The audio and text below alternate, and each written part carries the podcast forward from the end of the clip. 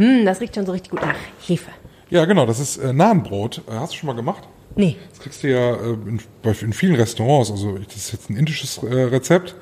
Im Grunde Mehl, Wasser, Hefe, Salz und ein bisschen Joghurt. Und das Ganze einfach, das muss man mit der Hand verkneten. Es gibt ja Dinge, die macht ihr alle mit der Maschine, ne? Aber das kriege ich mit der Maschine nicht hin. Das musst du mit der Hand machen. Äh, und dann immer mit dem Mehl ein bisschen nachjustieren, weil jedes Mehl sich ein bisschen anders verhält. Und jetzt würde man ja sagen, ab in den Backofen damit. Wir Deutschen machen da ja auch gerne immer einen riesen Bohai ums Brot, aber andere Länder ja nicht. Das ist ja jetzt ein schönes Fladenbrot, so länglich, ne? Genau, länglich hier ist mal ein rundes bei. Ich bin beim Formen noch nicht so fit. Ne? Aber du machst es nicht im Backofen. genau, ich mache es in der Pfanne. Da ist jetzt ein bisschen Olivenöl drin. Man kann es auch ohne Olivenöl machen. Und dann Brutzelt es. brutzelt das so leicht vor sich hin. Und wenn es dann oben dann so Bläschen gibt, dann musst du es umdrehen. Ah, okay. Wie beim Pfannkuchen. Wie beim Pfannkuchen, genau. Das geht jetzt ein bisschen auf durch die Hefe natürlich. Aber eigentlich eine schnelle Nummer. Ich weiß auch nie, welche Farbe das so haben muss, weil ich habe das auswärts so selten gegessen bislang. Aber das sieht schon mal ganz gut aus, glaube ich. Aber dass du dich traust, da mit so einer Gabel in einer beschichteten Pfanne rumzustochern, ne? Aber das kann, bei der ist das kein Problem. Dann kannst du. Okay. Ja, ich würde sagen, Sieht gut aus, ne? Können wir essen. los geht's. Rheinische Post Aufwacher. News aus NRW und dem Rest der Welt. Herzlich willkommen zum Aufwacher. Wir brunchen wieder heute und heute ist der Tisch sehr voll. Wir haben ja schon das Nahenbrot gebacken. Wollt ihr mal? Oh ja. Ja. Und wir stellen uns vor, ich bin Michael Höhing. Mein Name ist Helene Pawlitzki. Und ich bin Henning Rasche. Special Guest heute im Aufwacher-Podcast. Schön, dass du da bist. Erklärst du uns kurz, wer du bist? Also wir wissen es natürlich, aber die Hörer nicht. Ich ähm, arbeite bei der Rheinischen Post als Reporter, mehr oder weniger, schreibe Geschichten, längere Geschichten, längere Texte, führe Interviews, solche verrückten Dinge. Ja, richtig crazy. Soll es ja noch geben, dass Leute richtig schreiben. Hier und und heute da. mal im Podcast. Voll gut, weil du eine Geschichte geschrieben hast vor einiger Zeit, die mit einem Preis prämiert wurde, weil sie so gut war. Und über diese Geschichte wollen wir einfach nochmal reden. Sehr gerne. Und Essen vor allem. Oh ja, äh, Michael hat gekocht. Das ist das Genau. Kontrastprogramm zur vergangenen Woche, ne? Genau, vergangene Woche haben wir ja Berliner getestet. Da sei froh, dass du da nicht dabei warst. Das war ich super. Noch zwei Tage später war es mir schlecht. Also komm. Also wir haben irgendwie sechs Berliner gegessen, jeder. Nein, drei. Ja, Hast ja genau, wir haben die halbiert. Wir haben die halbiert, richtig. äh, heute gibt's orientalische Metze. Sag, heißt das Metze? Ich, äh, Ja, ja ne? glaub schon. Doch, ne? Es ist überall Knoblauch drin, außer in dieser Paste, die bei Henning an der Tasse steht. Sehr Also ich hoffe, ihr habt nichts mehr vor. Das ist, ich, ich, äh, kann das, ich kann das ja mal kurz zusammenfassen. Äh, ich habe jetzt nicht die, die orientalischen Namen drauf, ne, sondern eher so die eingedeutschen. Also hinten ist Couscous-Salat mit den Tomaten. Mm, Sehr gut. Äh, dann dieses kleine Schälchen daneben, das ist äh, Aioli, Okay. allerdings vegan. Hä? Schmeckt man aber nicht. Könnt ihr mal probieren. Warte mal, wie geht Aioli vegan? Da sind Bohnen drin. Ah, statt Ei. Äh, ja, statt allem. Also da ist eigentlich nur Bohnen und Knoblauch. Okay, also Und Öl. Sollen wir jetzt probieren? Äh, Könnt ihr gerne. Ich kann da weiter erklären. Ja. Da hinten, das, was so aussieht wie nicht so essbar, das ist äh, Auberginenpüree. Das haben Auberginen so an sich, ne? Ähm, deshalb stand im Rezept auch drin, geben Sie sich besonders viel Mühe bei der Dekoration. Wie weil das sieht. halt leider ohne Dekoration, wie man jetzt hier heute sieht, nicht ganz so toll aussieht. Sehr lecker, aber auch, du hast nicht gelogen, was den Ne? Knoblauch Da ist sehr viel. Knoblauch drin und das ist sehr, äh, sehr, sehr heavy. Ja, aber jetzt habt ihr es einmal probiert und jetzt habt ihr Knoblauchfahne bis morgen. Das stimmt. Dann äh, diese, diese Paste, äh, da wo kein Knoblauch drin ist, das ist Aubergine, Paprika und Öl. Die sieht schön aus, so richtig schön Und ein bisschen scharf auch. Die Mordröte. Dann kommt ein Champignonsalat mit äh, viel Knoblauch, ne? Mhm. Dann kommt ein äh, Champignonsalat mit ähm, Koriander. Dann ein Und Knoblauchscheiben. und Knoblauchscheiben natürlich. Dann ein Bohnenpüree. Aber Das? ja, das ist Das aber Grüne? eher Hummus. Also wenn du das probierst, das schmeckt wie Hummus, Geil. äh, nur halt ohne Kichererbsen. Aber natürlich Aber mit mit Knoblauch, natürlich. Und mein Favorite äh, ist hier vorne der Möhrensalat. Das ist ein cremiger Möhrensalat mit, äh, man soll Mhm. keinen Schmand reinmachen. Ich habe da jetzt auch da eine vegane Variante reingetan. Auch mit Knoblauch. Cool. Und das Namenbrot. Ohne Knoblauch. Das Namenbrot ist ausgezeichnet. Genau. Mhm. Da ich das ja gestern alles probiert habe, esse ich nur Brot. Ich bin froh, wenn meine Knoblauchfahne von gestern. Äh, Ich glaube, ich muss mir ein Hotelzimmer nehmen. Aber schmeckt sehr gut. Ich denke die ganze Zeit, wahrscheinlich wird die, wenn irgendwelche Wirtschaftsstatistiker sagen. Und dann, plötzlich, im Februar stieg der Knoblauchverbrauch in Grevenburg sprunghaft an. Ich bestelle ja beim Griechen immer grundsätzlich nur Vorspeisen, ne? Ich stehe auf Metze voll. Ja. Ja, so kleine Sachen, die man sich so zusammenstellen kann und so Dips und so kleine. Ich mag ja auch dieses, kennt ihr dieses, diesen rosanen griechischen Fischpaste? Tarama Salata heißt das, glaube ich, oder so ähnlich. Daran traue ich mich ja nicht. Oh, das ist saulecker. Das macht einen mega süchtig. Das mu ja, das muss man mal probieren. Ja. Ja. Probier es, denk an mich, dank, dank mir später. Ich esse jetzt mal hier diesen Burgersalat. Also ich stehe voll auf Metze und finde das total gut, diese Kultur. Und ich finde es ein bisschen schade, dass sich das eigentlich nie so richtig in irgendeiner Form in Deutschland festgesetzt hat. Weil ich finde, was es so im Brauhaus gibt, diese Kleinigkeiten, das kannst du damit eigentlich nicht vergleichen. Ja, die Bayern können das eher noch, ne? Hm. Oberster, äh, was ist das hier? Rettich, Rettichsalat. Rettichsalat. Ja? Radi heißt das doch. Ja, aber, aber das ist irgendwie auch, dann kriegst du einen so einen Topf Oberster und so eine Brezel irgendwie, ne? Das ist auch nicht das gleiche wie mit dieser Auswahl, finde ich gut. Da. Ja gut, ich habe dafür jetzt aber drei Stunden in der Küche gestanden, ne? Die Arbeit macht sich ja in du musst Deutschland. natürlich jemanden haben, der das für einen macht. Ach so, natürlich. Henning denkt sich auch, jetzt ist auch egal, jetzt habe ich diese Aioli Das ist gegessen. jetzt Ja. egal. Jetzt ist alles vorbei. Jetzt ist, äh, Die Aioli ist auch super, weil die desensibilisiert einen so ein bisschen. Ne? Wenn man die Aioli gegessen hat, schmeckt der Rest eigentlich nicht mehr so nach ja, Knoblauch. Das war der Plan. Wisst ihr, was gegen Knoblauch hilft? Nichts habe ich gelesen. Ich habe das nämlich gestern nachgegoogelt und dann bin ich auf die zehn ultimativen Tipps gestoßen und dachte, was, soll einen Apfel essen? Was, ich soll Melone essen? Wo kriege ich jetzt eine Melone her? Petersilie. Und dann bin ich Hast auf auch da einen- stehen, oder? Da bin ich, ja, und da bin ich auf einen Fachartikel gestoßen äh, in der Ärztezeitung und da stand drin, im Grunde hilft gar nichts. aber freuen Sie sich doch, es ist so gesund. Also ich Das finde, hat mich Petersilie nicht weitergebracht, aber Kaffeebohnen Ist Milch nicht auch super? Ach so. ist generell ja, super. alles so Tipps. Aber laut Ärztezeitung alles nur so kurzzeitig. Das mit den Kaffeebohnen habe ich auch nie verstanden. Soll man eine Kaffeebohne kauen? Boah. Also ich glaube, es gibt zwei Knackig. Sachen. Das eine ist, was im Mund passiert. Ich glaube zum Beispiel so die Zunge sauber machen hinterher, ne? Das ist schon eine gute Idee. Und also ich glaube, wenn du, wenn, du, wenn du auf eine Kaffeebohne beißt, hast du ein anderes Problem als deinen Knoblauchgeruch. Das ist ja ekelhaft. Na gut, aber komm, äh, mal eben eine Kaffeebohne zerkauen, das dauert 10 Sekunden, dann spült sie den Mund aus, fertig. Das würde ich machen. Das ist okay. Keine Ahnung, habe ich nie probiert. Hast du Kaffeebohnen? Ja, Ja, du? probier doch mal. Nee, ich nicht. ich, ich bin fein mit dem Knoblauch. Na gut, aber Petersilie, finde ich, reinigt schon so ein bisschen. Aber das andere ist ja einfach, zwei Tage später dünstest du den Knoblauch ja aus. Zwei Tage später. Ja, oder einen Tag später oder was weiß ich wann. Und dann riechst du ja so, dann schwitzt du den Knoblauch ja so aus. Ich bin dann eher bei Hennings Glas Milch. Das habe ich auch mal gemacht. Okay. Hab mir eingebildet, das hilft. Die Milch schmeckt zum Kotzen, muss man jetzt einfach mal ehrlich so sagen. Nach dem ja, Knoblauch? weil man so viel Knoblauchgeruch. Oh. Wenn du dann Milch trinkst, denkst du, uh, Meine Großeltern haben ja mal so eine Knoblauchkur gemacht, ne? Wo man sich so eine Knoblauchpampe anmischt irgendwie. Die steht dann in so einer Flasche im Kühlschrank. Ja, ich habe auch so geguckt. Und dann trinkt man jeden Tag so ein Schottglas von diesem Knoblauch. Es ist wie Milch, sieht es aus. Es ist, glaube ich, pürierter Knoblauch. Boah. Ja, das ist nicht auch furchtbar. Ich weiß auch nicht, warum die das gemacht haben. Aber naja, jedem das sein. Hat's geholfen, ist die Frage. Die sind sehr alt geworden. Könnt ihr euch noch dran erinnern, wie ihr schwimmen gelernt habt? Das war in einem Leerschwimmbecken gegenüber des Frauengefängnisses in Dienstlagen. Gott, wie unromantisch kann es sein? Was? Allein Leerschwimmbecken ist schon schlimm, Ja, finde es ich. war, es war dunkel. Man weiß, wie es riecht. Ja, es war furchtbar. Ja, bei mir war es Rodos Urlaub. Da hast du schwimmen gelernt? Ja, Das ist doch nicht schlecht. das ist schon schöner als Leerschwimmbecken am Frauen- Frauengefängnis. Ich glaube, das ist der das maximale Gegensatz. Ja, absolut. Wahrscheinlich haben deine Eltern dir das beigebracht? Äh, nein, die haben dabei zugeguckt, glaube ich. Ich habe mir das selbst beigebracht. Die haben mich einfach reingeschmissen. Nee, ich habe halt irgendwie gesagt, am letzten Urlaubstag, wie es können. Krass, wie alt warst du da? Ähm, sechs.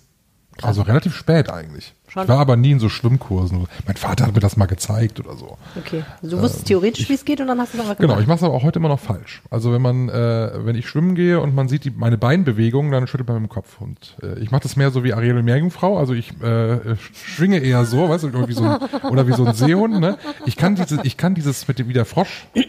Soll man das ja machen? Beim, Ja. Soll man das machen beim Schwimmen? Dann ist man Kann auf jeden Fall schneller. Ja, interessant. Ja, das möchte ich nicht unbedingt behaupten. Ich habe das perfektioniert über die Okay, Jahrzehnte. du kannst richtig, aber du schwimmst, du Brustschwimmen ist das, der normale Brustschwimmen. Ja, ja, das quasi. ist Brustschwimmen, ja. Okay, alles klar. Ich kann nicht kraulen, das ärgert mich immer noch bis heute. Ich versuche, ich habe mal versucht, kraulen zu lernen, das hat leider überhaupt nicht hingehauen. Hab Ich sogar mal mit einem Sportstudenten getroffen, den ich irgendwann kennengelernt hatte, der wollte mir mal zeigen, wie kraulen geht. Ja, war leider nicht erfolgreich. Aber wie oft kommt man in die Situation, dass man sagt, oh, jetzt, jetzt muss ich kraulen. Nee, ich bin eine Weile mal relativ oft schwimmen gegangen. Und da ist es dann irgendwann schon so, dass du denkst, hm, ja, Brustschwimmen, alles gut und so, aber Kraulen ist schon cool. So, kannst du echt sauschnell schwimmen. Und Brustschwimmen ist gar nicht so gut für den Rücken. Ja, stimmt. also wenn man, sagen wir mal, wenn man mit dem Kopf immer über Wasser schwimmt, ist es nicht Genau, so gut für den Rücken, ja. ne? Krasse Zahl übrigens aus der vergangenen Woche. 200.000 bis 250.000 Kinder in NRW ähm, haben das Schwimmen wohl nicht gelernt wegen Corona. Ja, fand ich richtig krass. Und ähm, es gibt noch eine Forsa-Studie, die neulich veröffentlicht wurde. Die Zahl der Grundschulkinder, die nicht schwimmen können, hat sich seit 2017 verdoppelt. Das finde ich auch krass. Das wirklich krass. Jetzt gibt's aber eine Idee in Düsseldorf ähm, und die ist noch unromantischer als Hennings äh, äh, Erfahrung des, des äh, Schwimmlernens. Wir lernen einfach in einem LKW, in einem, in einem alten Schiffscontainer. So, nicht in einem LKW-Container, sondern im alten Schiffscontainer, der auf dem LKW steht ähm, und der tourt dann durch den Regierungsbezirk. Ähm, die Landesregierung überlegt, ob man nicht einen pro Regierungsbezirk anschaffen könnte und dann tingelt der so durch die Lande und äh, hält dann in den Schulen und da können dann immer so fünf bis acht Kinder dann in so einem Container schwimmen. Gar nicht so viele, ne? Also da musst du ja eine Weile durchnudeln, bevor du so eine Grundschulklasse mal beschult hast, Ja. Fünf bis acht Kinder, ich meine, wie, soll, wie willst du das aufteilen? Und die anderen, was machen die anderen während der Zeit? Stehen am Rand und pfeifen oder was? Tja, keine Ahnung. Schon komisch. Ja, das hat ja was damit zu tun, dass die Schwimmbadkapazitäten zu klein sind, ne? In Düsseldorf ist das tatsächlich ein Riesenproblem. Das poppt immer mal wieder auf, dass ähm, sehr viele private Schwimmschulen unterwegs sind, aber die ganz schwierig, ganz große Schwierigkeiten haben, bei der Bädergesellschaft Wasserzeiten zu bekommen. Also es ist ein harter Kampf um diese Wasserzeiten, weil die natürlich auch zu bestimmten Zeiten sein müssen. Ne? Du kannst ja nicht nachts um 10 einen Schwimmkurs für Grundschüler anbieten, so.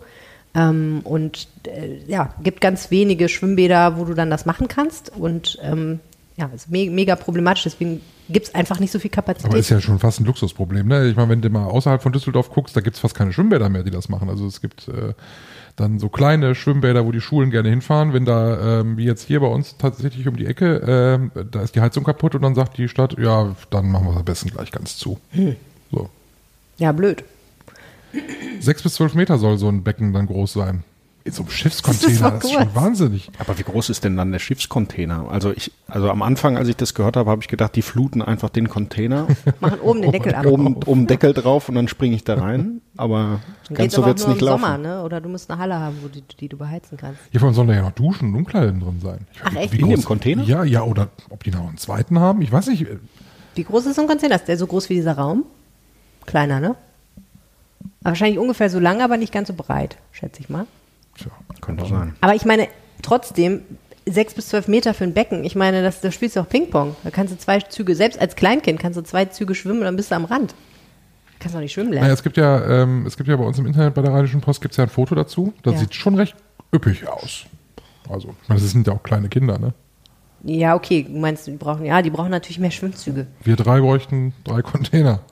Aber unterm Strich ist das doch irgendwie so ein bisschen so ein Pflaster auf eine schwere Wunde kleben, oder? Also ich habe das Gefühl, das ist jetzt nicht, das ist so ein bisschen die Lösung für jetzt mal eben schnell so einen Container anschaffen, aber nicht, das Grundproblem fasst das ja nicht an eigentlich. Ja, das ist ja genau auch die Diskussion. Ne? Also die Landesregierung sagt, wir machen das jetzt mal so, das ist doch eine tolle Idee. Und die Opposition sagt, das ist viel zu wenig. Also das, das reicht doch gar nicht. Eben genau das, was du sagst. Nur sechs bis acht Kinder äh, können da gleichzeitig schwimmen, viel zu wenig. Äh, wie soll man denn da fertig werden? Ähm, aber man muss ja nun mal, äh, das sagt auch der Sportbund, äh, sagen, naja gut, es ist immer besser als gar nichts. Ja, gut, so Ne? kann man immer also argumentieren. seit Jahren ist es ja so. Ich weiß, es gab mal, es gab mal so ein, äh, es gab mal so ein Programm, ein Landesprogramm zum Schwimmen lernen. Äh, das hieß, ah, wie hieß es? Weißt, du, kennt das jemand? Mit dieser Ente da drauf? Nee. Ähm, für immer Schwimmer. Heißt das natürlich? ja, natürlich. Für immer, ja, ab, ab jetzt für immer Schwimmer. So Ist hieß Schwimmen das. eigentlich wie Fahrradfahren Genial. und man kann es nicht verlernen? Wahrscheinlich, ne? Wahrscheinlich. Wie Skifahren. Zumindest mal so die Grundzüge. Ja, dass du halt nicht untergehst. Das ist ja eigentlich auch das. Alles, was du eigentlich dem Kind beibringen kannst, ist ja nicht zu ersaufen sofort. Also richtig ernsthaft vernünftig schwimmen lernen kannst du ja nicht in einem Schulschwimmkurs oder in so einem, weiß ich auch nicht, vierwöchigen Schwimmkurs, sondern das musst du ja lange machen. Wisst ihr, was ich immer ganz furchtbar finde, wenn man diese Schwimmkurse sieht mit diesen kleinen Kröten, die da im Wasser sind? Die haben ja totale Probleme, weil die einfach gar kein Fett an ihrem Leib haben normalerweise. Die gehen ja sofort unter wie so ein Stein. Die sind ja wie Schimpansen. Die haben ja auch das Problem, dass sie sofort untergehen. Deswegen reicht ja so ein ganz kleiner Wassergraben im Zoo, damit Schimpansen nicht ausbrechen können, weil die so viel Muskelmasse haben und so wenig Fett, dass die so schwer sind, dass es ganz schwierig ist, sich über Wasser zu halten. Und bei kleinen Kindern siehst du das auch, dass die total arbeiten müssen, damit sie überhaupt mit dem Kopf über Wasser bleiben. Das tut mir immer so leid, wenn ich das sehe. Schrecklich. Schwimmflügel sind ja mittlerweile verpönt, ne? Darf man ja nicht mehr. Darf man nicht mehr? Stand nicht mehr irgendwo drin, dass Schwimmflügel tödlich sind? Tödlich. Ja. Ja, dachte- kommt drauf an, was du mit den Schwimmflügeln machst, wahrscheinlich. Wenn du sie isst, sind sie wahrscheinlich tödlich. Ich gehe ja grundsätzlich eigentlich nicht mehr gerne schwimmen. Nee? Nee. Warum nicht? Ich mag die Leute um mich herum dann meistens nicht. Es Ja. gibt viele Leute, wo man sich wünschen würde, dass die das nicht können. Das stimmt.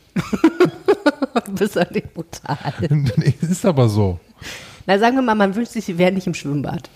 Es gibt ja so ähm, zu diesen zu diesen Stoßzeiten, wo diese ganzen äh, Afterwork-Schwimmer kommen, da wird es immer ungemütlich, weil die dann ähm, angezogen sind wie Michael Phelps, aber eigentlich auch nicht besser schwimmen als man selbst und dann so angestrengt atmen und einen so angestrengt angucken. Aber die tun so, als würden Ja, sie es total. ja können. Ja, Ne? total. Das sind wie die Radfahrer mit den Genau. Tour de France-Klamotten. Absolut. Was ich auch schlimm finde, ist dieses Autoscooter-Spiel, ne? So, wer weicht aus? Ich weiche immer aus. Ja, was bleibt einem über, ne? Irgendwann weicht man halt aus. Aber es ist immer bis zur letzten Sekunde, weiß man nicht, ob der andere vielleicht bereit wäre, noch drei Zentimeter rüber zu rücken, damit man an ihm vorbeikommt. Schrecklich. Ja, wir werben dafür, schwimmen zu lernen. Total. Na gut, okay. Also die Opposition im Landtag findet das alles nicht so gut mit diesen komischen äh, Containern. Hm, Wie kommt das jetzt oder ist das noch, nur so eine Idee, die mal wir jemand in den Raum erstmal überlegen. Also erstmal müssen wir das planen. Ne? Das ist ja erstmal in der politischen Findungsphase noch. Okay. Äh, Das Ganze soll dann auch erstmal nur zwei Jahre dauern. Also es muss ja auch Personal entsprechend haben, was dann, äh, was dann mit durch, durch die Regierungsbezirke fährt. Die Städte und Gemeinden finden das natürlich eine tolle und spannende Idee, klar, weil das natürlich Kosten sind, die erstmal vom Land getragen werden und ähm, da könnte man sich ja vielleicht dann doch das eine oder andere Schwimmbad klemmen. Und in Köln gibt es ein Projekt, ganz unabhängig davon, die sind auch schon auf die Idee gekommen, so ein so einen Schiffscontainer zum Schwimmbad zu machen. Hm. Also ich meine zumindest dieses, dieses, diesen, wie soll ich sagen, diesen Berg an Kindern, die nicht schwimmen können durch die Corona-Pandemie, könnte man ja dadurch vielleicht so ein Stück weit abarbeiten. Also helfen kann das ja vielleicht schon so akut, aber so eine dauerhafte Lösung ist das nicht. Aber ein Punkt noch. Diese Dinger werden dann ja jeden Tag vermutlich von einer Schule zur anderen gefahren. Die müssen jedes Mal leer gemacht werden und werden dann da wieder voll gemacht. Was für eine Wasser. Ja, dann füllst du das Wasser in anderthalb Liter Flaschen ab. Dann brauchst du noch einen zweiten LKW, da kommen die. Nein, ich weiß es nicht. Ja, weil die brauchen nur einen Wasseranschluss und einen Stromanschluss. Aber dem, oder lassen die das Wasser da drin? Warum eigentlich nicht? Dann können die ja kaum noch fahren, oder? Ja, eigentlich Weil das so viel zu schwer ist? schwer, ne? 30 Tonnen oder Na gut, sowas aber andererseits werden doch auch volle Container durch die Gegend gefahren auf LKWs. Da können ja auch Das, Sachen drin sein, die äh, schwerer sind, ist theoretisch. natürlich auch ein Punkt. Ja. Ja. ja. Pawlitzki, Logistikerin. Pawlitzki Logistik. Naja, also machtpolitisch ist es auf jeden Fall ähm, clever, weil ähm, die Landesregierung äh, signalisiert, dass sie das Problem ernst nimmt und ähm, was tut. Ähm, ja, aber ähm, so wirklich das Problem ja gar nicht bekämpft. Also wenn man sich mal überlegt, ähm, ein Schwimmcontainer auf einem Regierungsbezirk, Fünf bis acht Kinder, fünf bis acht Kinder, zehnmal hintereinander. schwierig. Müsste man mal durchrechnen, ne? Also mh, sagen wir mal eine Stunde Schwimmkurs für acht Kinder, wenn wir jetzt mal großzügig rechnen. Und dann, wie viele Stunden braucht man? Sechs ungefähr, um schwimmen zu lernen, schätze ich mal, oder? Kommt's hin? Kommt un ungefähr. so basic. Weiß ich ja. Okay, also hast du sechs Stunden und dann, wie viele Kinder gibt es im Regierungsbezirk? ich meine nur, kann man ja ausrechnen, wie viel das wirklich bringt. ja, einfacher Dreisatz. Okay. Na gut, also du als Politikberater hättest du gesagt, genau das vorschlagen, auch wenn es nicht nützt. Es ist ein bisschen Strategisch genial. Es ist ein bisschen Symptombehandlung. Ne? Also ich bekämpfe die Symptome, aber äh, an die Ursachen gehe ich nicht ran. Die Ursachen sind halt, es gibt zu wenig Schwimmbäder. Aber man kriegt doch aufs Maul von der Opposition. Die sagen dann, das nützt doch gar nichts. Ja gut, die Opposition fände, fände ja in der Regel wahrscheinlich jeden Vorschlag bisschen doof. Und ähm, Na, wenn er jetzt sagen würde, wenn Hendrik Wüst jetzt sagen würde, sechs Millionen für Schwimmbäder in Nordrhein-Westfalen, also sechs Millionen sind zu wenig, ne? man kann Ich mit glaube, sechs da- Millionen nicht viel machen. ich glaube, da kriegt man- 60 Millionen für Schwimmbäder. Sondervermögen. Doch, kommt doch Genau, jetzt, kommt. Sondervermögen anlegen. Ja. wir fordern ein Sondervermögen für Schwimmbäder in Nordrhein-Westfalen. Das wäre nicht schlecht. Ja, Wie viel müssten wir da reintun? Was kostet so ein Schwimmbad? Bestimmt Drei, vier Millionen. drei, vier Millionen hätte Man kann auch einfach statt dem Schwimmbad einfach so einen Container überall in die Stadt stellen. jede Stadt Könnten bekommt wir einen nicht, pass auf, ich weiß, was wir machen. Ich weiß, was wir machen. Wir suchen uns irgendeine gute Location und da bauen wir einen Monster-Vergnügungspark mit Schwimmbädern und Hotels. Und alle Kinder in Nordrhein-Westfalen dürfen einmal in ihrer Schullaufbahn sechs Wochen Ferien in diesem Monster-Ressort machen und schwimmen lernen. Im Zweifel dann mit 18 erst, oder? Irgendwann zwischen vier und zwölf. Knoblauch macht schon ein bisschen wahnsinnig, ne? bisschen größenwahnsinnig. Ja, keine Ahnung. So, wollen wir mal Was apropos trinken? Wasser. Was trinken jetzt? Ja, es gibt passend zu deinen Metze marokkanischen Minztee, habe ich mir überlegt. Ich habe gelernt, wie man marokkanischen Minztee herstellt, so lange, wenn man dafür ein Rezept braucht. Als ich mal in Essaouira eine Woche wo war, von einem sehr netten Mann namens Amin, der, bei dem habe ich einen Kochkurs gemacht und Teil dieses Kochkurs war es auch, wie stellt man eigentlich Minztee her? Und Leute, das schmutzige kleine Geheimnis, es gibt eigentlich zwei schmutzige und die sind gar nicht so kleine Geheimnisse von marokkanischem Minztee. Das erste Geheimnis ist, es ist gar kein Minztee, es ist grüner Tee mit frischer Minze drin. Weil, ne, ich weiß nicht, wie dir es geht, aber wenn du zu Hause so Minzblätter in kochendes Wasser tust und hinterher denkst, warum ist das hier so eine laffe Pampe, die ich hier trinken muss? Mir geht das immer so. Ich denke mir so, warum schmeckt das nicht nach Meer? Wieso schmeckt das beim Marokkaner nach Meer? Ja, weil da nämlich ähm, aus China importierter grüner Tee drin ist. ist ja genau mein Getränk. Ich mag keinen Tee und ich mag keine Minze. Deswegen da bin ich das, gespannt. Genau, deswegen habe ich das ausgewählt. Und das zweite Geheimnis würde dich auch erfreuen als aktueller Zuckerabstinenzler. Äh, jede Menge Zucker ist das zweite Geheimnis. Genau. So, und jetzt habe ich hier deine tolle Teekanne genommen und äh, man braucht ein wenig ähm, heißes Wasser. Das hast du ja hier schon mal vorbereitet als mein bezaubernder Assistent. Vielen herzlichen Dank. Und zwar, pass auf, es ist wie folgt. Man macht zwei Aufgüsse. Erster Aufguss. Oh, ich glaube, wir brauchen gleich noch mehr Wasser. So, dann macht man jetzt den Tee rein. Und dann schwenkt man das so. Das nennt man den Tee waschen. Ich weiß nicht genau, warum der schmutzig ist. Ich glaube, das hat was damit zu tun, dass das so Teeblätter sind, die so eingerollt sind. Und wenn die sich ausrollen, dann kommt da so Staub rausgebröselt. Und den Muss man Staub nicht jeden haben. Tee waschen eigentlich? Wahrscheinlich ja. Wahrscheinlich haben die Marokkaner uns einiges voraus. So, jetzt sieht man schon, es ist schon so ein bisschen durchgespült. Und jetzt gießen wir das einfach unterrühren in den Ausguss. Das schmeckt doch gleich nach nichts mehr, wenn er das Das alles. werden wir gleich sehen. Vielleicht habe ich es auch falsch gemacht. Deshalb ist schon der ganze lange her, Zucker. dass ich in Marokko war. Genau, wo ist eigentlich der Zucker? Äh, den hole ich jetzt gleich. Okay. Ist der süßer oder weniger süß als normaler Zucker? Anders. Anders süß. Ich weiß es ehrlich gesagt Also ich mache jetzt hier mal locker fünf Teelöffel, sechs Teelöffel Zucker rein. und jetzt nehmen wir das heiße Wasser und gießen das auf. Schwupp. Ja, könnten wir fast Willst noch ein bisschen heißes Wasser gebrauchen. Und den Zucker hat man mir erklärt, den tut man da gleichzeitig mit der Minze rein, weil das sonst nicht schmeckt. Der, aus irgendwelchen Gründen macht der Zucker irgendwas mit dem Wasser, dass es besser schmeckt, als wenn man nur Wasser und Tee aufgießt mit Minze. Irgendwas Chemisches. So, Freunde, jetzt probieren wir mal diesen Tee, der mittlerweile schon gut abgekühlt ist. Michael, da du so ein fanatischer Teefan bist, schenke ich dir als erstes ein. Zum Glück sind diese Teegläser ja klein. so machen, ne? Als Marokkaner muss man das ja so hoch machen und dann möglichst viel plattern. So ein bisschen wie im Stehen pinkeln muss das sein. Ja, dann. Und ehrlich gesagt, so rein farblich, naja, nein. Ich habe im Krankenhaus ein Praktikum gemacht, musste morgens die Urinflaschen einsammeln. Das hat erinnert mich jetzt sehr stark daran. Aber dann ist derjenige schon echt ziemlich nah ja, am genau. Exitus, wenn das War so ja aber auch auf der Leberstation. Prost. Hm. Also ich sag mal, mit normalem Haushaltszucker wäre es besser gewesen. Und Henning, was sagst du? Irgendwie schmeckt es nach Knoblauch. Das liegt aber nicht an dem Tee. Bist du Teetrinker überhaupt irgendwie in irgendeiner Form? ähm, eher im Sommer, dann trinke ich grünen Tee statt Kaffee. Echt? Ja. So grundsätzlich dann auch? Also so durchgehend? Nee, so 100% grundsätzlich nicht, aber dann zum eher nachmittags oder mittags trinke ich dann lieber grünen Tee als Kaffee. Interessant. Weil vom Kaffee schwitze ich dann irgendwie noch mehr, wenn es sowieso 40 Grad sind. Ach. Und dann kann ich besser grünen Tee trinken, der von dem schwitze ich irgendwie nicht so sehr. Das habe ich noch nie gehört. Also vielleicht rede ich mir das auch nur ein, aber Spannend. Vielleicht eine Option für dich. Was? Grüner Tee. Warum? Weil ich so schwitze? Hast du neulich erzählt, als, wir mal, mal, als du Chai gemacht hast. Ich mag halt keinen Tee. Ja, okay. Ich trinke aber auch Kaffee nur zwei Tassen morgens und dann ist gut. Ich habe mir das abgewöhnt, den ganzen Tag über Kaffee zu trinken. Das habe ich eine Zeit lang gemacht. Ich trinke überhaupt keinen Kaffee. ich Ja. habe da vielleicht ein Kaffeeproblem. Ja? Trinkst du bis, bis 17 Uhr oder noch länger noch sogar? Nee, also 18 Uhr ist die Grenze. 18 Uhr ist die 18 Uhr. Grenze. Aber dann kannst du noch schlafen. Da kann ich noch schlafen. Ja. Mein Vater ist auch so ein Kaffeetrinker und das ist dann oft so, wenn da um 14 Uhr wird da nochmal eine Kanne aufgesetzt und wenn da um 18 Uhr noch was drin ist, auf, und da stand jetzt dann von 14 bis 18 Uhr auf der Maschine, dann wird das nochmal in eine Tasse gekippt und wenn das dann schon vielleicht nur noch lau ist oder so, dann eben nochmal in die Mikro. In das die ist Mikrowelle. das Schlimmste, was ich mir vorstellen kann. Und das Kaffee aus schwarz. der Mikrowelle. Um Gottes Willen. Ja. Aber schöner Tee, den du hier gemacht hast. Du kannst mich auch mal. Ich mache ja ganz oft einen Tee und dann vergesse ich den. Und wenn ich den abends finde, jetzt kommt's, stelle ich den Becher mit dem Tee in die Mikrowelle und am nächsten Morgen wärme ich mir den dann auf und trinke den morgens. Dann lieber die Methode meines Opas früher, der hat morgens Kaffee getrunken und hat grundsätzlich immer Nüssel drin gelassen, das mache ich übrigens auch. Was und hast hat du drin gelassen? So Nüssel drin gelassen. Ach so. Ne? Und dann hat dann, hat dann vormittags dann irgendwann ist er mal auf Tee gegangen, weil er nicht so viel Kaffee vertragen hat und hat das aber immer drauf gegossen, hat diese Nüssel also immer drin gelassen.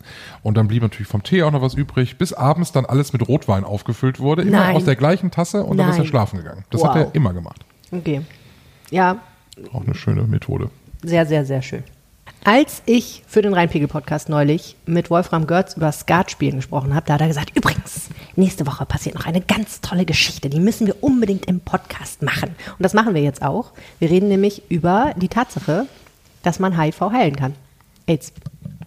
Da gab es eine Einmeldung der Rheinischen Post am Montag, glaube ich, am Rosenmontag. Exklusivmeldung. Das bekam ich aufs Handy und dachte, Hä? Düsseldorf-Patient an, äh, von HIV geheilt. Da war ich auch total baff. Ja. Klingt irre. Klingt Ja, mega klingt irre, irre. weil man so denkt, das hat man ja so abgespeichert, als also wenn das mal klappt, dann hagelt es Nobelpreise und die ganze Welt ist voll aufgeregt. Noch überraschter war ich, als ich gehört habe, er ist nicht der Erste. Ja, Es gab auch schon in Berlin und in London jemanden. deswegen heißt er der Düsseldorfer Patient und die heißen die Berliner und Londoner Patienten. Also ist schon irgendwie eine Sensation, ist aber, weil es so eine sehr langwierige und wahnsinnig teure und aufwendige und auch ehrlich gesagt total gefährliche Therapie ist, jetzt nicht das, wo man sagt, okay, cool, sie haben eine Pille erfunden, die kann man nehmen und dann muss man sich keine Sorgen mehr um, um HIV auf der Welt machen. Das wäre natürlich wirklich toll, wenn du sagen könntest, Afrika, wir haben es geschafft, AIDS ist vorbei, keine Sorge mehr. So ist es leider nicht. Wir müssen mal kurz die Geschichte erzählen. Der Patient hatte, äh, hat, äh, ist auf HIV positiv getestet worden. Und ein halbes Jahr nach dieser Infektion hat er dann auch noch die Diagnose Leukämie bekommen. Und äh, dann hat man sich überlegt, okay, wir müssen das irgendwie in den Griff kriegen. Und zwar einmal die HIV-Infektion und das, äh, die Leukämie halt eben auch. Und ähm, bei Leukämie wird ja dann eine Stammzellenspende gemacht. Und dann hat man gesucht und hat jemanden gefunden, der eine Genmutation hat mit dem, äh, mit dem schönen Namen, obwohl wir sind ja alle durch Corona ein bisschen erprobter da drin, CCR5 Delta 32. Wer kennt sie nicht? Und diese Mutation besagt, ähm, die gibt's eigentlich äh, vorzugsweise in Mittel- und Nordeuropa, dass die Andockstelle für HIV in der Immunzelle fehlt. Das heißt, wenn du jetzt diese Stammzellenspende bekommst, ähm, das arbeitet ja im Körper und äh, die neuen Zellen, die haben keine Andockstelle mehr für das HIV-Virus. Okay, also Stammzellenspende heißt ja, dass man was eigentlich genau? Stammzellen bekommt von und dann wird das Blut neu produziert, ne? So funktioniert das irgendwie. Genau, du bekommst eine Stammzellenspende und ähm, das regt dann quasi ja, du produzierst ja immer wieder neue Zellen und die neuen Zellen werden ja auf Basis der Stammzellenspende äh, produziert und Okay. wenn die dann eben diese Genmutation haben, sind alle neuen Zellen, haben dann keine Andockstelle mehr für das HIV-Virus. Cool. Und dann? Ja, musst du warten. Das dauert halt, ne? Also bis das sich im Körper ähm, so weit verbreitet, dass es, ähm, dass es sich durchgesetzt hat. Also diese Stammzellenspende war 2013, 2018, also fünf Jahre später, war sowohl der HIV-Virus als auch die Leukämie nicht mehr nachweisbar bei den Patienten. Und das natürlich, da freust du dich erstmal riesig, ne? Ja, wobei der dann, glaube ich, aber auch jede Menge Immunsuppressiva schlucken muss, damit das überhaupt funktioniert. Also ich glaube, so ein lustiges Leben hat er wahrscheinlich nicht gehabt. Der war wahrscheinlich häufig in Wartezimmern. Ja, aber Medikamente musst du ja auch nehmen, wenn du HIV-positiv bist äh, und, und, ähm, und eben nicht diese Stammzellenspende bekommst. Äh, und dann fünf Jahre lang haben die Ärzte dann äh, ihn immer wieder regelmäßig untersucht, äh, war er in Behandlung. Äh, und jetzt erst sagen die Ärzte, äh, er ist geheilt, weil im Grunde hätte es ja auch drei Wochen später wieder nachweisbar sein können. Also man wollte da auf Nummer sicher gehen und jetzt sprechen sie eben von Heilung. Eine tolle Therapie, wie ich finde, also Fortschritt der, der Medizin. Ne? Mega, auf jeden Fall. Aber wie du schon sagst, natürlich nicht einfach so. Ich habe auch noch gelesen, das ist jetzt halt auch nicht so, dass man sagen kann, so, ach fein, äh, dann kriegen jetzt alle HIV-positiven Menschen eine Stammzellenspende, weil die kriegst du halt tatsächlich nur, wenn du Leukämie hast. Weil das wirklich gefährlich ist und weil das kein Spaß ist und das Immunsystem sehr darunter leidet und es jede Menge Risiken für andere Erkrankungen gibt, wenn du eine Stammzellenspende kriegst. Es ist in der Therapie ja mittlerweile, glaube ich, so viel passiert. Ne? Also früher war das doch, war doch HIV irgendwie Todesurteil, oder? Da wusstest du doch irgendwie in den nächsten Früher Jahren, später. irgendwann bricht's mal aus und dann, äh, dann bist du, bist du äh, tot. Ja, vor allen Dingen, was ich so irre finde, sind ja diese, wenn man sich so Filme oder Bücher ähm, anschaut aus der Zeit, wo noch gar nicht klar war, was ist das eigentlich? Also was ist das für eine Krankheit? Wieso haben vor allen Dingen schwule Männer die aus irgendwelchen Gründen? Hat das was damit zu tun, dass sie schwul sind zum Beispiel? Äh, da gibt's ja, da gab's ja wahnsinnig verrückte Theorien dazu, was das eigentlich ist und warum es das gibt. Auch so viele Verschwörungstheorien praktisch. Und ähm, so einer, so einer Krankheit erstmal auf die Spur zu kommen und zu verstehen, wie funktioniert die, das ist ja also gerade bei HIV, die ja so wahnsinnig hinterhältig ist als, als Virus und als Erkrankung, ist das ja verrückt gewesen. Das fand ich, finde ich irre. Seid ihr Stammzellen typisiert? Ja. Ich glaube, seit zehn Jahren oder so. Cool. Du? Typisiert heißt Spender. Ja, dass man halt so einmal so ein Stäbchen im Mund hatte und die in der Datenbank sozusagen ist, genau. Nee, Ja, mach mal. mache ich auch. Ist Also gut. ich habe ich hab das, äh, ich habe die Geschichte gelesen und ähm, tatsächlich gedacht, dass, also ich, bin, ich war mir nicht ganz sicher, aber das ist doch diese Geschichte Mund auf, Genau, Stäbchen, rein. Diese Genau. Werbeaktion war Ja. das mal, ne? Genau. Ja, ja. Es ist wirklich easy. Also es hat, man muss nicht Blut abnehmen und nix. Man muss nur einmal so ähm, Zellen von der Wange ab, Innenseite der Wange sozusagen abkratzen und landet dann in der Datenbank. Und mir ist es tatsächlich mal passiert, dass ich mal angeschrieben wurde mit dem Hinweis, ich könnte eventuell als Spenderin in ähm, Frage kommen. Fand ich super aufregend. Da musste ich nochmal eine Blutprobe abgeben. Leider konnte ich das nicht dann, äh, war, wurde ich dann doch aussortiert quasi, also habe doch nicht gepasst, aber das wäre natürlich mega gewesen. Ne? Also ich meine, das ist, glaube ich, kein Spaß. Stammzellen zu spenden ist dann nicht mehr so witzig, das ist schon ein richtig krasser Eingriff, aber die Vorstellung, jemandem helfen zu können damit, ist super cool, finde ich. Ja, und man sieht ja an der Geschichte, dass es halt nicht eine abstrakte Theorie ist, sondern dass damit jemandem tatsächlich das Leben gerettet werden kann. Ja, absolut. Ja. Ja, also ein bisschen Hoffnungsschimmer, das ist sehr, sehr schön. Hoffentlich wird da weiter geforscht und wir finden ein bisschen mehr darüber raus, wie das eigentlich funktioniert. So, Henning, jetzt kommen wir mal zu dir und deiner großartigen Geschichte, die du geschrieben hast. Äh, Vor einem Jahr ungefähr, ne? Ist die rausgekommen? Ziemlich genau, ja. Mhm. Wie bist du eigentlich auf die gekommen? Also das ist relativ unspektakulär, um ehrlich zu sein, weil ähm, das, also Behörden verschicken ja oft ähm, sehr langweilig klingende Pressemitteilungen, aus denen man nicht so richtig entnehmen kann, was da eigentlich jetzt passiert. Und das sind dann irgendwelche Allgemeinverfügungen, Ordnungsverfügungen. Und ähm, auch in diesem Fall war das so, dass der Kreis Wesel mitgeteilt hat, dass ähm, auf dem Campingplatz quasi eine Allgemeinverfügung war das, glaube ich, gilt, die ähm, das weitere Bewohnen untersagt. Der Campingplatz in Schermbeck. Genau, also es gibt mehrere in Schermbeck, die auch ähm, relativ nah beieinander liegen. Und das ist einer der Campingplätze in Galen, ja, so ein bisschen draußen. Okay, und du hast diese Pressemitteilung gelesen und gedacht, aha, da steckt eine großartige Geschichte dahinter. Naja, also ähm, ja, im Grunde war es genau so. Und ähm, weil auf diesen Campingplätzen ja oft ähm, Menschen mehr oder weniger halblegal, legal leben ähm, und das auch dauerhaft, obwohl es gar nicht so geplant ist und Campingplätze eigentlich nur zum Urlaub gedacht sind. Ähm, und die mussten dann ja offensichtlich da weg. Ich finde das total faszinierend, dass Menschen da leben, ehrlich gesagt. Ich, also immer wenn ich auf Campingplätzen bin und sehe diese Dauercamper, dann denke ich mir, was haben die für ein Leben? Wie kommt das, dass man auf dem Campingplatz lebt? Die können auch immer Urlaub haben, ne? Kann man ja auch sagen. Immer Urlaub, jeden Tag. Ist das Urlaub Die sitzen ja auch auf diesen typischen Stühlen, die man da auf so Campingplätzen hat. Also ich finde, es gibt ja in Deutschland fast nichts Spießigeres als Campingplätze und Schrebergärten. Das ähnelt sich ja auch dann teilweise. Ich finde, man hat immer die, die Camper vor, Kop äh, vor Augen. Jo. Oh ja, das stimmt. Diese Reality-Sendung. Ja, ne? genau. ja, total, genau. Aber ich meine, das zeigt ja schon, dass es eine Reality-Sendung gibt, dass das so eine Welt ist, wo viele irgendwie so gerne reinschnuppern wollten. Und in deiner Geschichte geht es jetzt um ein Paar, was dort wohnt und auch richtig sich da äh, eine Existenz eigentlich aufgebaut hat irgendwie. Wer ist das? Genau, also die haben ähm, sich in Polen ein Haus fertigen lassen ähm, und das quasi auf ihrer Parzelle auf diesem Campingplatz aufgebaut. Und da kommt man, glaube ich, auch nochmal, ähm, bekommt man auch nochmal eine Antwort auf die Frage, warum die das machen, weil es natürlich viel, viel billiger ist, als ähm, sich ein Haus in Schermbeck sonst zu kaufen. Ähm, die haben ungefähr 100.000 Euro investiert, haben sie mir gesagt, in ähm, alles, also Möbel, Haus, Garten. Und ähm, ja, das ist wahrscheinlich so auch noch ein Grund. Hast du gesehen, wie die leben? Warst du mal da drin im Haus? Ich bin nicht ähm, durchgedrungen, weil ähm, Ist auch sehr schön in deinem Artikel beschrieben, wie du da hinfährst. Ja, also ich war mit dem mit unserem Fotografen Christoph Reichwein unterwegs und ähm, uns war detailliert beschrieben worden, wie wir auf dem Campingplatz ähm, zu dem Haus kommen. Und ähm, wir wurden dann aufgehalten vom ähm, Platz Platzwart, ähm, der uns verboten hat weiterzufahren. Und das auch gar nicht so freundlich, weil ähm, ja, weil es einfach Streit da auf dem Platz gab, wegen dieser Allgemeinverfügung, wegen den Fragen des Brandschutzmangels, weswegen überhaupt der Kreis da auf die Idee gekommen ist, den Platz zu sperren. Ähm, da haben sich alle gegenseitig mehr oder weniger die Schuld gegeben. Und jetzt wollte er nicht, dass auch noch Journalisten kommen und mit Bewohnern reden, die dann ihm im Zweifel die Verantwortung dafür geben. Okay, also Menschen bauen sich dort ein Haus und dann kommt die Kommune und sagt, ja, nee, geht nicht? Oder wie ist das abgelaufen?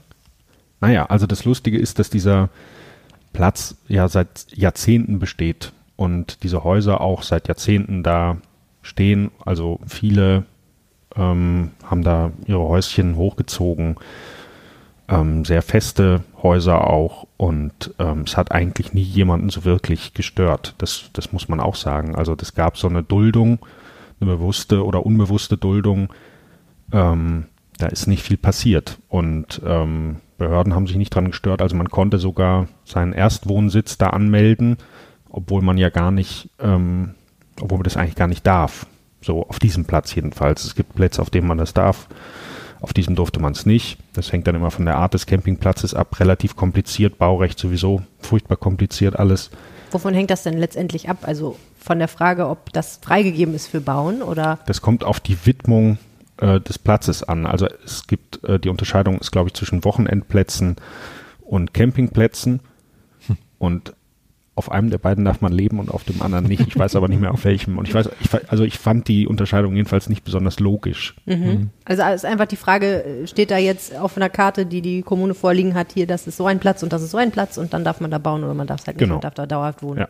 Jetzt okay. muss man aber auch sagen, wenn man, der Christoph Reichmann hat ja Fotos gemacht und man sieht da ein Foto von etwas weiter oben und wenn dann schaut, sieht man diesen Platz, das ist verdammt eng da, ne? Also das total. sind total enge Wege und überall, da ist, die Häuser stehen da jetzt nicht nur in einer, Gra äh, einer geraden Linie, sondern alles ein bisschen, äh, ein bisschen mehr gemischt, sag ich mal. Da stehen noch Autos rum und Brandschutz heißt, wenn es jetzt im hinteren Haus irgendwo brennt und die Feuerwehr will kommen, dann hat die ein Problem, die kommt ja nämlich da gar nicht hin. Sieht man das da nicht ein? Ähm, also ich glaube, man muss kein Experte für Brandschutzmängel sein, um äh, das schnell festzustellen, dass das nicht so ganz gesund gebaut ist, da tatsächlich, ja. Ähm, und es gibt auch Leute, die uns gesagt haben, also wenn hier ein Haus brennt, dann gibt es keine Chance, dann fangen alle an zu brennen und wir kommen gar nicht durch. Es gab die längste Zeit gab es, glaube ich, nicht mal einen Wasseranschluss, also einen ähm, Hydranten oder sowas gab es da gar nicht. Also und, also lebensgefährlich. Ja, absolut. Ja. Das hat aber die Leute, die da gebaut haben, nicht gestört? Interessanterweise nicht so sehr. Also ähm, sie fanden das jetzt natürlich auch irgendwie nicht gut und sagten, ja, man muss jetzt schon irgendwie sehen, dass die Bre Wege breiter werden. Ähm, ja, aber ihre Häuser dafür abreißen wollten sie natürlich auch nicht, was man auch irgendwie wieder versteht, weil das ist ja ihre Existenz.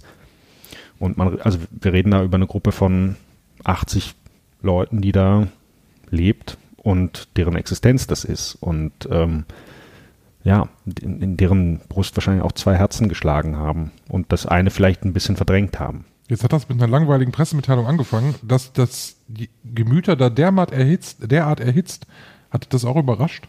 Ja, also ähm, tatsächlich. Also da, da, das, da war noch ein älterer Herr ähm, auf dem Weg, der uns ähm, in so einem ähm, etwas älteren MSV-Trikot ähm, Prügel angedroht hat. Ähm, also es war unheimlich emotional alles ähm, der Platzwart ähm, glaubte nicht mehr an die Pressefreiheit und irgendwie gab es Droh-Sprachnachrichten ähm, bei WhatsApp und es für war dich? An dich? nee für mich nicht, aber von, an, von Leuten an andere Leute. Genau, von Leuten an andere Leute, alles auf dem Platz und ähm, man fragt sich wirklich, wie so eine vermeintlich heile Welt, die man ja vor Augen hat, wenn man an einen Campingplatz denkt, wie das so eskalieren konnte. Und ich glaube, da ist eine der Antworten ist, dass einfach niemand Verantwortung dafür übernehmen wollte, dass da, ja, dass da einfach schief gegangen ist. Was ist denn mit dem, dem dieser Platz gehört? Das ist ähm, eine Frau, ähm, das ist eine gute Frage. Die wollte sich überhaupt nicht äußern, die hat sich auch nicht geäußert, die ist mit dem Platzwart verheiratet und ähm, oder also zusammen auf jeden Fall, die sind ein Paar. Und der hat dann ähm, quasi ich habe hinterher nochmal mit dem telefoniert, nachdem er sich offensichtlich ein bisschen abgerichtet hatte. und ähm, ja, dann hat er seine Sicht der Dinge äh, dargelegt und gesagt, der Kreis ist schuld. Also die Bewohner haben gesagt, der Platzwart ist schuld, der Platzwart hat gesagt, der Kreis ist schuld. Warum sollte denn der Platzwart schuld sein? Weil er die Behörden alarmiert hat. Ja, weil er das ja alles zugelassen hat. Ah, okay. Also der hat ja, der hat ja nicht gesagt, nee, ihr dürft so nicht bauen. Der hat ja nicht gesagt, ähm, ihr müsst hier aber noch zehn Meter weiter Abstand halten zum nächsten Haus, sonst kommen wir hier mit dem Krankenwagen oder mit dem Feuerwehrwagen oder sonst was nicht mehr durch. Was hast du denn gelernt über Deutschland im Jahr 2022 an dieser Geschichte? Tja, also ähm, es ist ja tatsächlich so, dass ähm, man sich nicht entscheiden kann, äh, auf wessen Seite man steht. Und ähm, auch ich nicht. Also bei jedem Gespräch habe ich irgendwie gedacht, ja, das ist echt ein Punkt, stimmt. Muss man mal, muss man mal drüber nachdenken, wie kann das sein? Und ich glaube, das ist ähm, tatsächlich ein Thema, das ähm, Verantwortung übernehmen, ähm, glaube ich, nicht mehr so selbstverständlich ist und ähm, dass schnell mit dem Finger auf andere gezeigt wird und wenig Einsicht besteht, auch für eigenes Fehlverhalten. Und eigenes Fehlverhalten muss ja auch nicht die komplette Schuld einräumen, aber man kann ja auch sagen, ja, wir hätten vielleicht auch mal aufpassen müssen oder wir hätten vielleicht auch mal eine Frage stellen sollen. Und äh, ich glaube, das gilt für alle Beteiligten. Aber keiner möchte irgendwie Verantwortung übernehmen. Und ich glaube, das ist, das ist ein Problem, was sich an vielen Stellen im Land, in unserer Gesellschaft zeigt. Und das ist ja auch der erste Schritt, um überhaupt einen Kompromiss zu finden. Ne? Also man kann ja keinen Kompromiss finden, wenn alle sagen, der andere ist schuld, sondern man muss ja erstmal sagen, okay, an der Stelle haben wir auch nicht optimal gehandelt, damit man überhaupt an so einen Punkt kommt, wo man sagt, so, fein, ist jetzt irgendwie Kind in den Brunnen gefallen, was machen wir jetzt, um es wieder rauszuholen und abzutrocknen? Ja, man muss zumindest die Möglichkeit in Betracht ziehen, dass der andere auch irgendwo zumindest mit einem Fünkchen Recht haben könnte.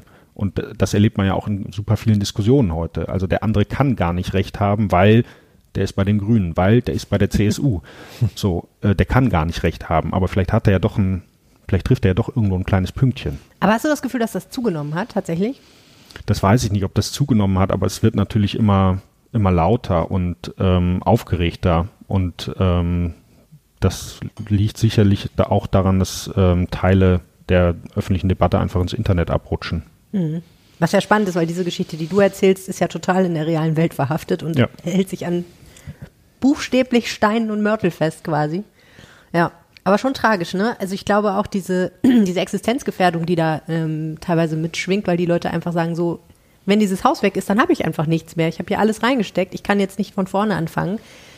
Kann sich ja jeder selber vorstellen, was passieren würde, wenn das so wäre. Ähm, Und dass man da nicht hingeht und sagt, na gut, äh, ich bin selber schuld, das ist natürlich auch ein schwerer emotionaler Prozess. Kann man auch ein Stück weit verstehen Absolut, wahrscheinlich. ne? klar. Und Ja. äh, die können das Haus ja auch nicht verkaufen. Also wer, will, wer will es haben? Ja. Aber was ich mich gefragt habe, ist, Sie haben es ja dahingestellt aus Polen. Können Sie es nicht einfach woanders hinstellen? Ja, also ich glaube, das wäre tatsächlich eine Option, aber ähm, Wahrscheinlich unglaublich teuer. es ist genau, es ist mit en enorm hohen Kosten verbunden und ähm, auf einem anderen Platz wäre es, glaube ich, auch nicht so ganz legal gewesen. Vielen herzlichen Dank, Henning Rasche. Wenn ihr diese Geschichte lesen wollt, dann könnt ihr das tun und wir empfehlen sie euch sehr und den Link gibt es natürlich in den Shownotes. Das war unser Aufwacher für dieses Wochenende. Vielen Dank fürs Zuhören. Wenn euch der Podcast gefällt, abonniert ihn gerne in der Podcast-App und äh, gebt uns auch gerne eine Bewertung. Gerne natürlich auch mit fünf Sternen, dann freuen wir uns sehr. Aber hallo, da freuen wir uns am allermeisten drüber. Ja. Wenn ihr uns was sagen wollt, könnt ihr das machen an aufwacher.rp-online.de per Mail, per WhatsApp an 0160 80 80 844. Diese Nummer findet ihr natürlich auch auf rp-online.de slash aufwacher. Die Knoblauchfahnen hier am Tisch hatten, Haben haben, stimmt, haben immer noch. bis zum Rest der Woche. Ich ja nicht, ich habe ja nur Brot gegessen. Ich bin Michael Höhing. Mein Name ist Helene Pawlitzki. Und ich bin Henning Rasche. Schönes Wochenende. Tschüss. Tschüss. Mehr Nachrichten aus NRW gibt's jederzeit auf RP Online. rp-online.de